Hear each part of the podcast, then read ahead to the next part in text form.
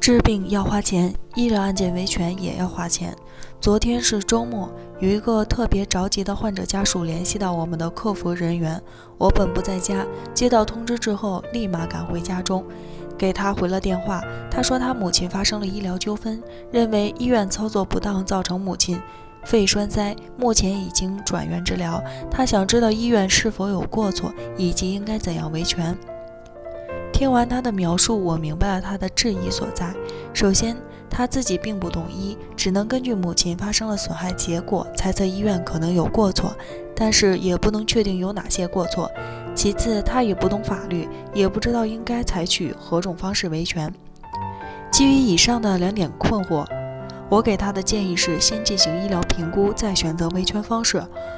为什么这样建议呢？因为维权也是有顺序的，不能一上来就去诉讼，因为我们也不知道这个案件到底有没有希望打赢，值不值得打，所以得先进行大致的判断，否则可能一开始盲目去诉讼，结果却是医院没有责任，那么为了诉讼所付出的金钱和精力就白白浪费，得不偿失了。先进行医疗评估。将病例交给专业的医学专家进行分析，从中判断出医院医生在诊疗过程中是否存在过错，与患者的损害结果之间是否具有因果关系，以及医院的责任比例大致是多少。这样一来，对于患者来说，一方面可以知道他的案件是否有必要去诉讼，另一方面也能够知道医院具体的过错是什么，可以帮助他维权。然后选择维权方式。目前来说，维权方式大概有三种：一是自行与医院和解；二是通过医调委进行调解；三是去人民法院起诉。选择一个好的维权方式，对于维权也是至关重要。但是如何选择呢？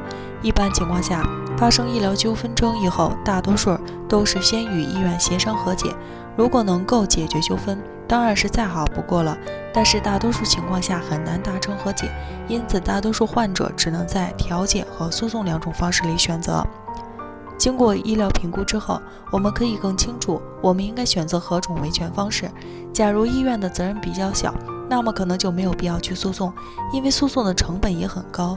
或许通过去医调委调解才是更合理的解决方式。假如医院的责任比较大，那么就可能需要通过诉讼来维权了。这也正是为什么我建议他先进行医疗评估，再选择维权方式的原因。听完我的讲解，他也是相当认可。就着急的准备把病历材料电子版发给我们看看，可是我说评估是需要一定的费用的。听完之后，他说那他再考虑考虑吧。我想说的是，天下没有免费的午餐，治病需要花钱。医疗案件的维权也需要花钱，所以就是我们能够给患者提供一些咨询服务，但是进行医疗评估也是需要成本的，因为现在在北上广请医疗专家的费用也实在是太高了，所以不支付一定的费用，专家也不会帮忙分析病例。治病需要花钱，进行医疗评估也要花钱，请律师也要花钱。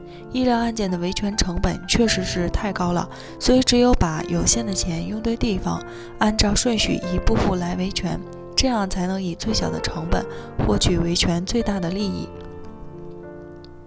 北京伊顿健康汇聚了国内外知名的医疗专家、司法鉴定专家、法律专家，为患者提供医疗评估服务。判断诊疗行为是否规范、合理、合法。如有需要，请咨询我们的热线：四零零零六七二五七二。支付宝生活号已上线，欢迎大家搜索“一锤定音”进行关注。